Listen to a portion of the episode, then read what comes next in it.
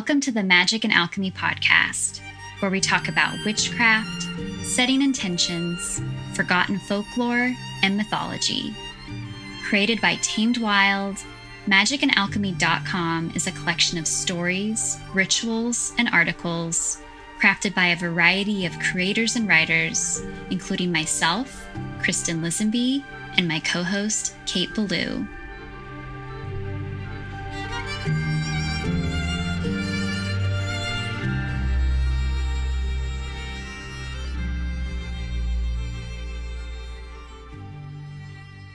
Hello, and welcome back to the Magick and Alchemy podcast. I'm Kristin Lisenby. And I'm Kate Belew.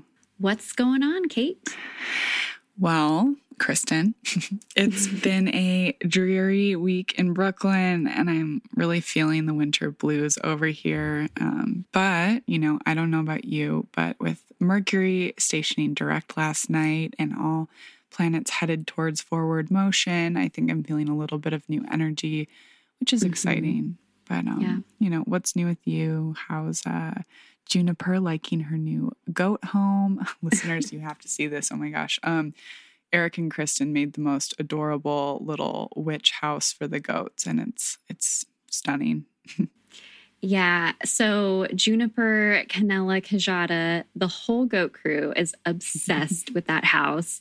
And you know, Kate, but we tried to make the door really small so our big bully goat couldn't get in and boss everyone around. But she's obviously a shapeshifter because half the time I look, she's inside with just like her head sticking out the hole. So, uh, yeah, we're all good over here, you know, just trying to get through February, which is the harshest, windiest, wettest month. But you know, after that, it's spring. So, very much looking forward to gardening and getting my hands dirty again. Um, yes, also is is the first part of that a children's book? I'm just curious. it it should be. Yeah. if it's not. um, Kristin, can you let the listeners know what we're going to be speaking about today? Yeah, we're going to be talking about ancestors and the ancient Roman festival Parentalia today. Yes. I've talked about the storyteller and mythologist Dr. Martin Shaw on here before, but I was listening to his podcast Smokehole the other day, and he said something that really resonated and I wanted to share. He said, Books are ancestors, and that reading and telling stories is like tending to the dead. And I really loved that interpretation because I think so often when we talk about working with ancestors, we immediately think of our blood relatives, you know, great great grandparents and so on. Mm-hmm. But I think anything that is still communicating with us from beyond the grave, we can consider an ancestor. Totally. And I've actually I finally ordered his book on the wild twin, by the way. Uh, you inspired Amazing. me. But um yeah, I absolutely love that. And it's so true. Books like as themselves as as an artifact, but then also language, stories, and authors as a bridge between the dead and the living. Yeah, absolutely. And in anticipation for this episode, I spent a little time looking up some official definitions of ancestor beyond the ones speaking to biology. And I found one that said, one who had the same role or function in former times, and another that said, to go before. So I like these because they kind of back up my claim that nearly anything can be an ancestor so long as it came before us. I know we're going to talk about ancestors today in the traditional sense in just a little bit, but Kate, do you work with any non traditional ancestors? Yeah, I actually do. Um, I'm going to speak a little bit about plants as a form of ancestry, and then speak a little bit about shadow side of ancestry later, as well as some practical magic um, for connecting to the dead and gone. But do you want to touch on the history of Parentalia first? Yeah, let's do it.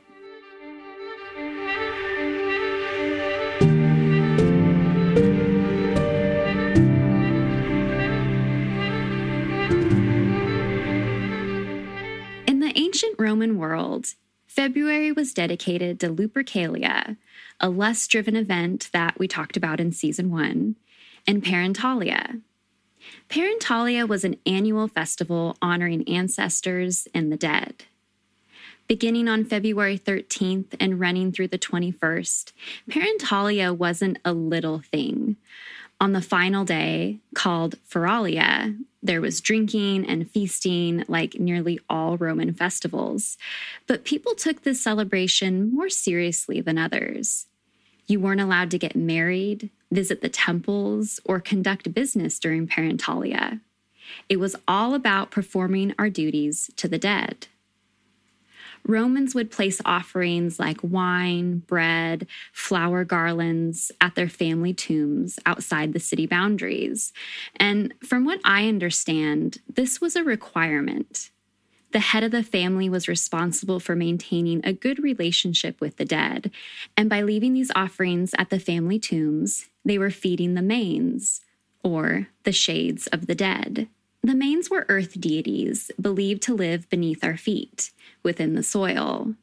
And I love envisioning this because if they live beneath our feet in the soil, that means they are our foundation, which makes sense when we consider that the manes were also believed to represent the souls of the dead.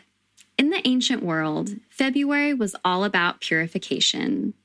In the words of the Roman poet Ovid, the cheerful and orderly festival of the Parentalia, the yearly renewal of the seemly rite of burial, where the dead were still members of the family and there was nothing to fear from them, so long as the living performed their duties towards them under the due regulations. When the liturgical nine days were over, the living members met together in the Charistia, a kind of love feast of the family, at which all quarrels were to be forgotten, and from which all guilty members were excluded. I think it's interesting because in pretty much any ancient civilization, ancestor worship was an important part of life. And we see that sentiment in certain modern traditions as well. You know, Day of the Dead in Mexico, mm-hmm. witches holding a dumb supper or silent supper at Samhain. But it's not a lawful requirement or anything like parentalia, also known as ancestor days, in ancient Rome. Ovid speaks about how Romans observed parentalia to keep their ancestors happy, but also to keep them away for the rest of the year, away from their homes and the living in general. He also talks about what happens when you forget to honor the dead at parentalia because no excuse is good enough to ignore these ancient duties. According to Ovid, one year Parentalia came around and they were in the midst of a war. Everyone was so focused on the war that they didn't visit their familial tombs, didn't offer them flowers, and didn't feed the manes. In response, Ovid said, Our ancestors left their tombs in nights silent and wailed the city streets and broad grassland howl, they say, with a hollow throng of shapeless souls. Chills. Yeah, right? Mm-hmm. Ovid's description sounds extreme, but not when we consider that many believe in death, we are not gone. We're living on a new frequency or in another reality, but can still interact with people of the living. While I was researching this episode, I came across the Museum of Badalona in Barcelona, which has preserved several remains related to the necropolises of the Roman cities where burial tombs have been excavated, in which the dead were deposited in boxes made of tiles or wood. They have also, quote, found witnesses of incineration, where the remains of the dead were placed in ballot boxes. Mm. Accompanying the dead were ointments to anoint the deceased, lacrimatoria with the tears of loved ones, lamps to illuminate the dead on their journey, coins to pay the boatman Charon, and plates and glasses to drink and eat. Above the tombs, the Romans placed tombstones, usually made of marble, with the name of the deceased, usually dedicated to the god's manes. A request in Latin is also engraved into the tombstones, which translates to, Let the earth be light to you. This is a wish that, on days like these, we want to extend to all those who have preceded us and who we now have in mind. End quote. I really love that. Let the earth be light to you. There's something mm-hmm. really beautiful about old tombstones, right? Like someday when you come visit New York, I'll have to take you to Greenwood Cemetery because it's absolutely stunning. Oh, I would love to go. There's just something so peaceful about cemeteries and places where the dead gather. You know, I think that burial practices as a way of honoring ancestry is a really beautiful take, Kristin. Um, you know, one of my favorite discussions around burials has to be the Tibetan sky burial, which I first learned from Dana Levin in her beautiful book of poems called Sky Burial. But a sky burial is simply the disposal of a corpse to be devoured by vultures. And in Tibetan Buddhism, sky burial is believed to represent the wishes to go to heaven. And so it is the most widespread way for commoners to deal with the dead in Tibet. So if a Tibetan dies, the corpse is wrapped in white cloth, placed in the corner of the house for three to five days, during which monks are asked to read the scripture aloud so that souls may be released from purgatory. Then, family members stop other activities, create a peaceful and beautiful environment to allow ascension for souls into heaven. Later, family members will choose a lucky day and ask the body carrier to carry the body to the celestial burial platform. And on the day before burial, the family members take off the clothes of the dead and move the body into a fetal position, which I think is so beautiful because then we're leaving the world the same way in which we enter it. But mm-hmm. At dawn on this lucky day, the body is sent to the site among the mountains, and then smoke is burned to attract condors. Um, there's chants and a procession, and the practice of these burials is really um, closely related to philosophy of Tibetan Buddhism, but they believe that the vultures come and eat the body, and then it means that the dead has no sin and that the soul has gone peacefully to paradise. So then mm-hmm. The condors on the mountains are the holy birds, and they eat the human body without attacking any small animals nearby. And any remains left must be collected and burnt um, because the remains would tie the spirits back to this life.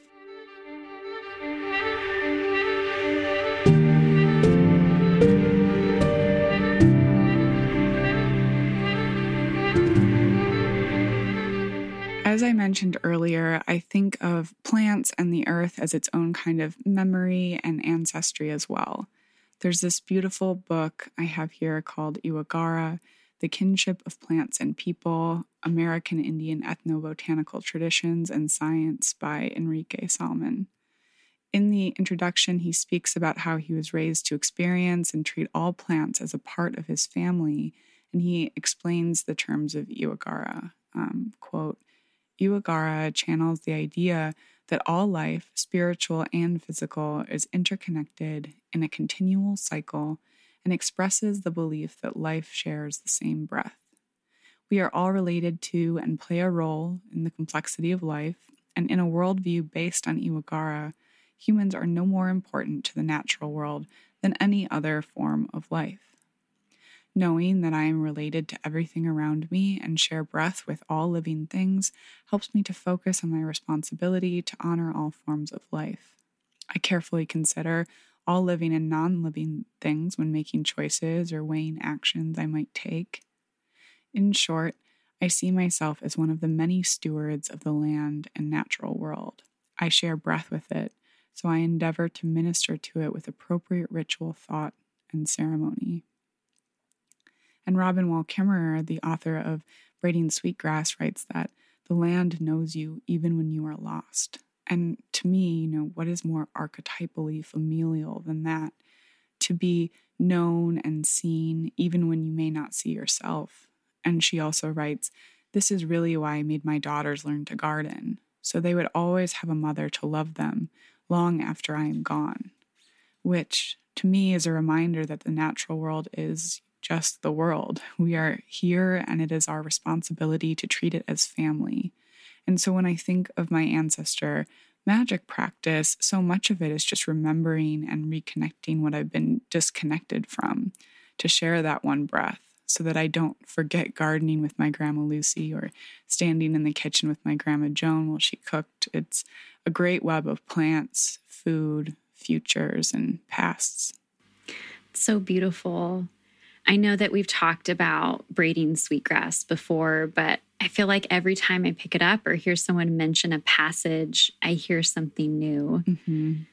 And also, yes, to gardening. It's such a spiritual practice. And I mean, I feel so honored to have the opportunity to work with the soil and plants and trees and just be a be an active part of that web. Absolutely.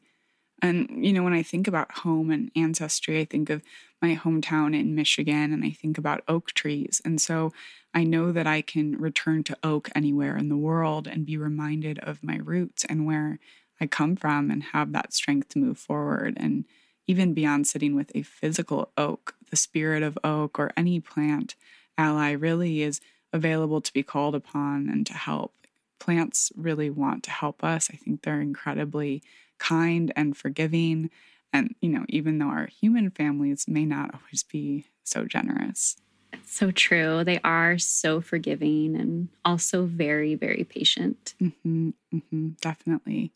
And I also think it's really important um, for us to talk about the shadow side of ancestry. I was reading the Anti Racism Daily newsletter this week, which is a newsletter created by Nicole Cardoza. Um, I'll link it in the show notes as usual for anyone looking to receive this in your inbox. Um, it's got a ton of great information, um, but this particular piece from this week is titled Unpack Genetic Ancestry Testing, and it was written by editor Andrew Lee. But in it, he discusses the United States and our obsession with ancestry and genetic testing. So he writes that, quote, there are reasons why, when it comes to researching ancestry, white people from privileged backgrounds have a distinct advantage. Forced relocation, immigration, and premature death all blot out the histories of families of color, and racial disparities even infect the supposed objectivity of genetic analysis companies like Ancestry DNA and 23andMe determine your background by comparing your DNA to the DNA in a reference panel of people of different ethnicities. Most of the DNA in that data set is from European descended people, meaning results are significantly more detailed for white people. We should be proud that we and our ancestors survived a system that tried to erase our existence, and those who can trace back their family histories should reflect on what those histories mean. Their ancestors were the beneficiaries of a system that erased the existence of so many others. And end quote. I've definitely built my family tree and used 23andMe to seek out an understanding of where I came from, to find folklore, recipes, plants, and magic, but as a white woman and as a witch, it's been important in my ancestry magic to understand the violence and oppression that my ancestors have perpetuated, and now to pay reparations and to come to different and new understandings. And all of this is to say that it's just something that I'm still working on and attempting to understand, you know, the many layers of colonization and conditioning and history. Yeah, definitely. It's really important work to be doing. Mm-hmm.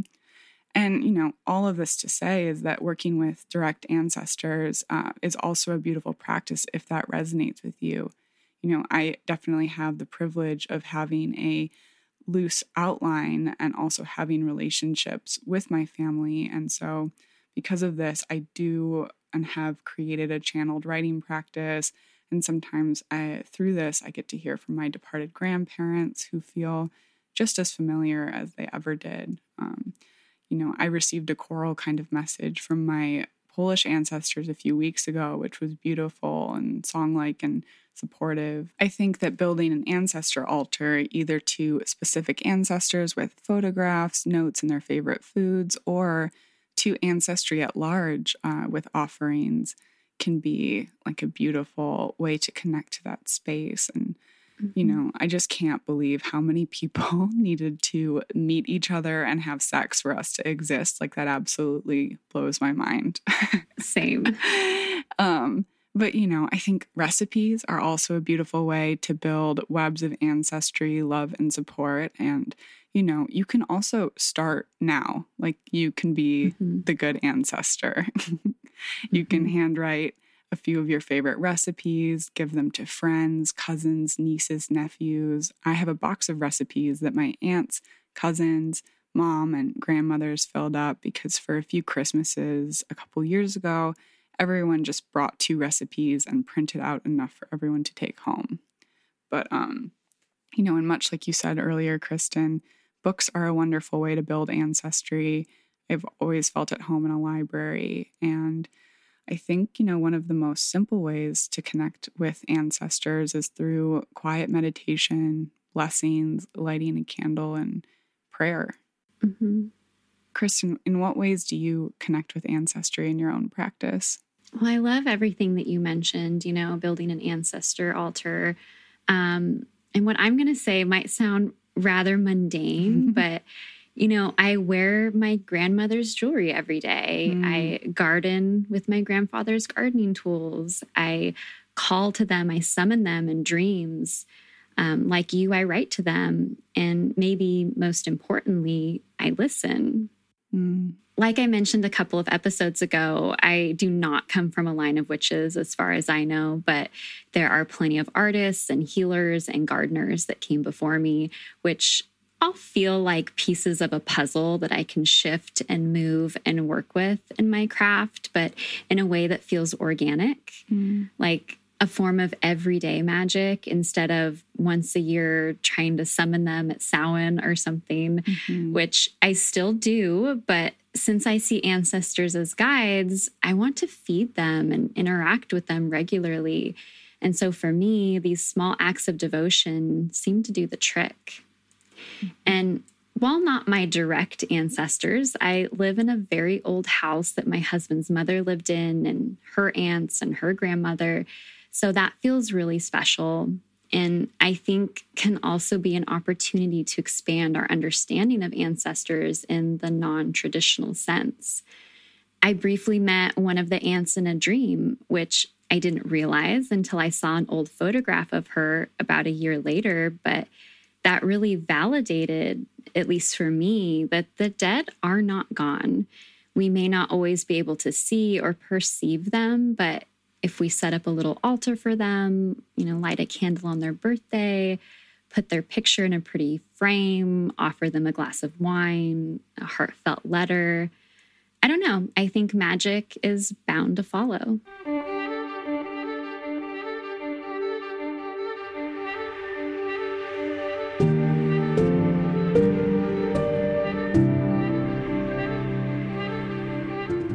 You so much, Kristin. And thank you so much, listeners, for joining us today on Magick and Alchemy, a podcast from Tamed Wild.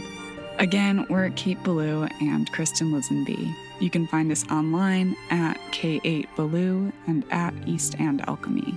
Send us all of your questions, comments, or just say hello via email at podcast at tamedwild.com. You can view all the amazing offerings from Tamed Wild on their Instagram at Tamed Wild or on the blog magicandalchemy.com. Tune into next week's episode where we talk moon magic part two. Just a reminder that magic and alchemy are always available to those who know where to look for it. So, mote it be or something better. Until next time.